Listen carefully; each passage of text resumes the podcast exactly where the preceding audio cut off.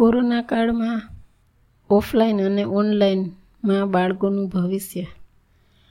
Three ડાયમેન્ડ્સના જમાનામાં બાળકો વિશ્વને કોરોના કાળમાં બે જ દ્રષ્ટિએથી જુએ છે, ઓનલાઈન અને ઓફલાઈન. કોરોના આપણું જીવન અને કાર્ય પદ્ધતિને હાઇબ્રિડ બનાવી દેશે. કેવું હશે આ કલ્ચર? બાળકો આભાસી કે દ્રશ્ય દ્રશ્ય શ્રાવ્ય દુનિયાને જ વાસ્તવિક માને છે. જે જીવંત છે તેને આભાસી માનતા હોય એવું એવું બને છે. કોરોનાની ત્રીજી લહેરે તરખાટ નહોતો મચાવ્યો. ત્યારે ગયા મહિનાના પ્રારંભમાં જનજીવન માંડ થાળે પડતું હોય તેમ લાગતું હતું. જે વાલીઓએ કોરોનાના નિયમોનું છેલ્લા પોણા બે વર્ષથી શિસ્ત સાથે પાલન કર્યું હતું, તેવા વાલીઓએ પહેલી વખત તેમના બાળકોને લઈને પ્રવાસે જવાની હિંમત કરી હતી.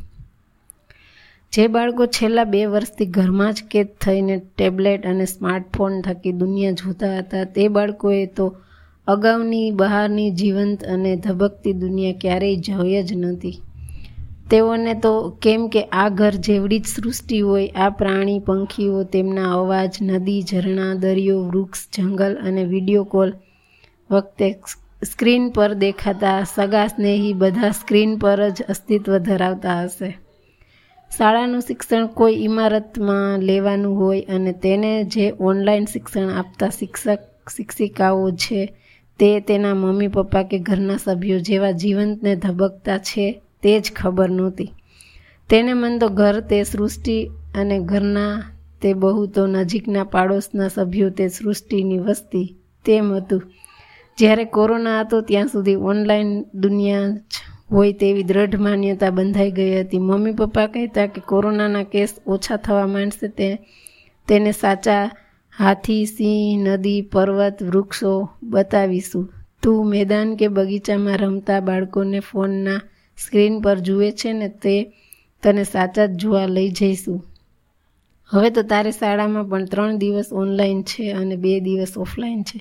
જરા બાળક બનીને તેની નજરે ઓનલાઈન અને ઓફલાઈનના કલ્ચરલ સોશિયલ અને સૌથી વધુ ગંભીર એવા સાયકોલોજીક શોક અંગે વિચારો. અચાનક જ પહેલી વખત ઘરની બહાર નીકળતા ચાર રસ્તા પરની ભીડ, બજાર, કોલાહલ, સાયકલ, સ્કૂટર અને ભરચક ટ્રાફિકને જોઈને તેના ધબકારા કઈ હદે તેજ બન્યા હશે.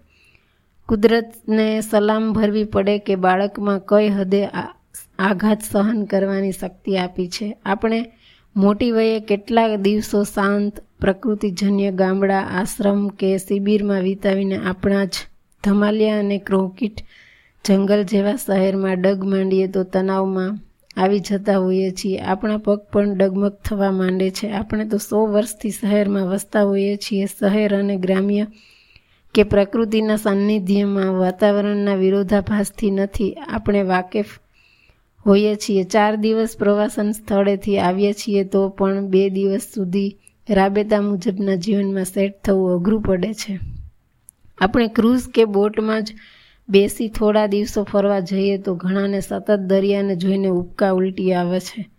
શહેરમાં ઘેર ગયા પછી પણ જાણે દરિયા નજીક હોઈએ તેવો ભાસ થાય છે. આ જ રીતે નજર સામે પર્વતો કે શાંતિ કે ટ્રાફિકના અવાજો પછડાતા રહે છે. જ્યારે બાળકને તો તે દુનિયા જુએ છે તો તેનો અગાઉનો અનુભવ પણ નથી હોતો. તેને તમે એમ કહો કે થોડા ચક્કર આવશે, ગભરામણ થશે ઉપકા આવશે, ડર લાગશે, તો પણ તે નિરર્થ, નિરર્થક છે. કેમ કે તેણે આમાંનું અગાઉ કશું ક્યારેય અનુભવ્યું જ નથી. તમે તેને સાવધ કરો કે અગ્નિને ન અડાય દાજી જવાય, તો તમે, તો તમને પૂછશે કે દાજી જવાય એટલે શું? દાજી જઈએ તો શું થાય? તમે તેને દસમા માળે ગેલેરીમાં ઊભા રહીને ભયસ્થાન બતાવો કે ગમે તેમ રેલિંગ પર ચડતો નહીં, પડી જઈશ, વાગી જાય. તો જેને વાગવાની જ ખબર નથી. તે શું કામ કહ્યું માને? અરે, બાળકને મૃત્યુ શું છે તે જ ખબર નથી, તો તેનો ભય તે શા માટે સેવે? જે રીતે ભારતમાં ઘરબાર વગરના ફૂટપાથ ફૂટપાથ પર કાચા પાકા મકાનમાં રહેતા બાળકો પ્રત્યેક ઋતુમાં, બીમારીની સિઝનમાં ખુલ્લામાં સ્નાન ને સ્વચ્છતા વગર અપૂરતા પોષણ છતાં ઉછેર પામે છે. તેના પરથી એવું લાગે કે ઈશ્વર અને આયુષ્ય જેવું કંઈક હશે. બાળક લારીની નીચે ઘોડિયામાં સૂતું હોય અને માતા તે લારી પર શાકભાજી વેચતી હોય. ટ્રાફિકમાં બાળક આમથી તેમ સામસામે રસ્તે દોડતું રહે છે તો પણ અકસ્માત કે તેઓના મૃત્યુ થતા હોય.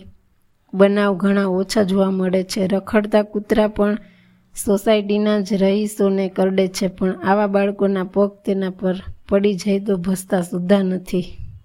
તમે કહેશો કે ખુલ્લામાં રમતા અને અભાવમાં ઉછેર પામતા હોવાના કારણે તેઓના પ્રતિકાર શક્તિ આવે છે, જે તેઓને જીવાડે છે. એ ખરું, પણ તેને કુદરતના બાળકને મળતા સુરક્ષા કવચ તરીકે પણ જોવાની જરૂર છે. આપણે બાળકોના ખરેખર ઉછેર કરીએ છીએ કે પ્રકૃતિ સાથેની તેની હતી ગર્ભ, ગર્ભનાળ કાપી નાખીએ છીએ. તે વિચારવાની જરૂર છે. બાળકનું જતન કરવાના અતિરેકમાં તેની રોગ પ્રતિકારક શક્તિ, ઠંડી, ગરમી કે વરસાદ ઝેલવાની ક્ષમતાને નિર્બળ બનાવી દઈએ છીએ તેમ વધુ લાગે છે. શહેરના સુરક્ષિત બાળકને નાની અમથી શરદી, તાવ કે ઝાડા તથા ઘરના સભ સભ્યોના ચહેરા પર જાણે ઇમરજન્સીનો ફફડાટ દેખાઈ જાય છે. આવા બાળકના શરીર પર વાગ્યાના નજીવી મારામારીના ઘસરડા, ઉજરડા કે લોહીની બૂંદ ક્યારેય બહાર નથી આવતી. આ વર્તમાન બાળયુગની જ વાત નથી. અત્યારે જેઓ પચીસથી ત્રીસ વર્ષની વયના છે, તેઓ પણ સતત સુરક્ષા, જતન અને તેમજ સૃષ્ટિ પ્રકૃતિ જોડેના એક્સપોઝર વગર ઉછેર પામ્યા હતા. તેથી તેઓના સહનશક્તિ અને નિર્ભયતા જોવા મળતી નથી. ઝડપથી ડિપ્રેશન અને તણાવમાં આવી જાય છે. સંઘર્ષમય અને અછત સાથેનો ઉછેરને તે ભાવિ સફળતાનું ભાથું બનતું જાય છે. બે મહિના પહેલાં નવેમ્બરમાં કોરોનાના કોરોનાના કહેરનું પ્રકરણ પૂરું થયું તેમ લાગતું હતું. છેક ગયા મહિનામાં ત્રીજા અઠવાડિયા સુધી હળવાશ અનુભવાતી હતી. આ અરસામાં બાળકોએ બહારની દુનિયાને જોઈને અચરજ અનુભવ્યું હશે. તેઓ જીવન શાળાએ જતા થયા. તેને ઓફલાઈન સ્કૂલ તરીકે જ ઓળખે છે. ઘેર બેસી સ્ક્રીન પર અભ્યાસ કરો તો ઓનલાઈન અને સ્કૂલે જાઓ તો ઓફલાઈન. બધા જ દિવસો ઓનલાઈન અભ્યાસ કરતા હતા. ત્યારે બાળકોને એમ જ હતું કે આ જ શિક્ષણ વ્યવસ્થા કહેવાતી હશે. પ્રત્યેક સંવાદ સાથે અભ્યાસનો તે અનુભવ તો અનેરો હોય જ, પણ સ્માર્ટફોન ટેબના સ્ક્રીન પર દેખાતા જેવા તેના જેવા બાળકો પણ જીવંત વ્યક્તિત્વના માલિક છે. તે વર્ગખંડમાં જતા તેણે અનુભવ્યું બાળકની આંખો અને દિમાગની નજરે આ સુખદ કે વિસ્મયકારક આંચકાની કલ્પના કરો. બાળકોને એ જ્ઞાન આવવું કઠિન પડશે કે ઓનલાઈન તો કામ ચલાવ દુનિયા છે. ઓફલાઈન શબ્દ કોરોનાની દેન છે અને ખરું જીવન ઓફલાઈન એટલે કે જીવન સંપર્ક સાથેનું જ કહેવાય. જોકે સમાજશાસ્ત્રીઓ કહે છે કે જેમ વર્લ્ડ ટ્રેડ સેન્ટર પરના આતંકવાદી હુમલા પછી વિશ્વની સુરક્ષા વ્યવસ્થા કાયમ માટે બદલાઈ ચૂકી છે. તેમ કોરોનાના કેસ શૂન્ય થઈ જશે તો પણ સ્વસ્થતા, work home, work from home, webinar, online culture તો કાયમ રહેશે જ. બાળકને પહેલી વખત કોઈ વ્યક્તિ જીવ, પ્રકૃતિ, ઘટના તેની સગી આંખોએ જોવાનો રોમાંચ ક્યારેય નહીં મળે તે પણ સ્વીકારવું જ રહ્યું. બધું તેણે ઓનલાઈન સ્ક્રીન પર જોઈ લીધું હશે. હા, તે વ્યક્તિ સ્થળ કે ઘટના તે પહેલી વખત નજર સામે નિહાળશે ત્યારે તેને એવું અચરજ જરૂર થયું હશે કે, અરે, આ તો જીવંત પણ હોઈ શકે. ખરેખર તો તેમ તેન એને જ્ઞાન હોવું જોઈએ કે ખરેખર જીવંત જ બધું ખરું છે. આ તો કોરોનાને લીધે ઓનલાઈન દ્રશ્યોથી તને શિક્ષણ આપતા હતા.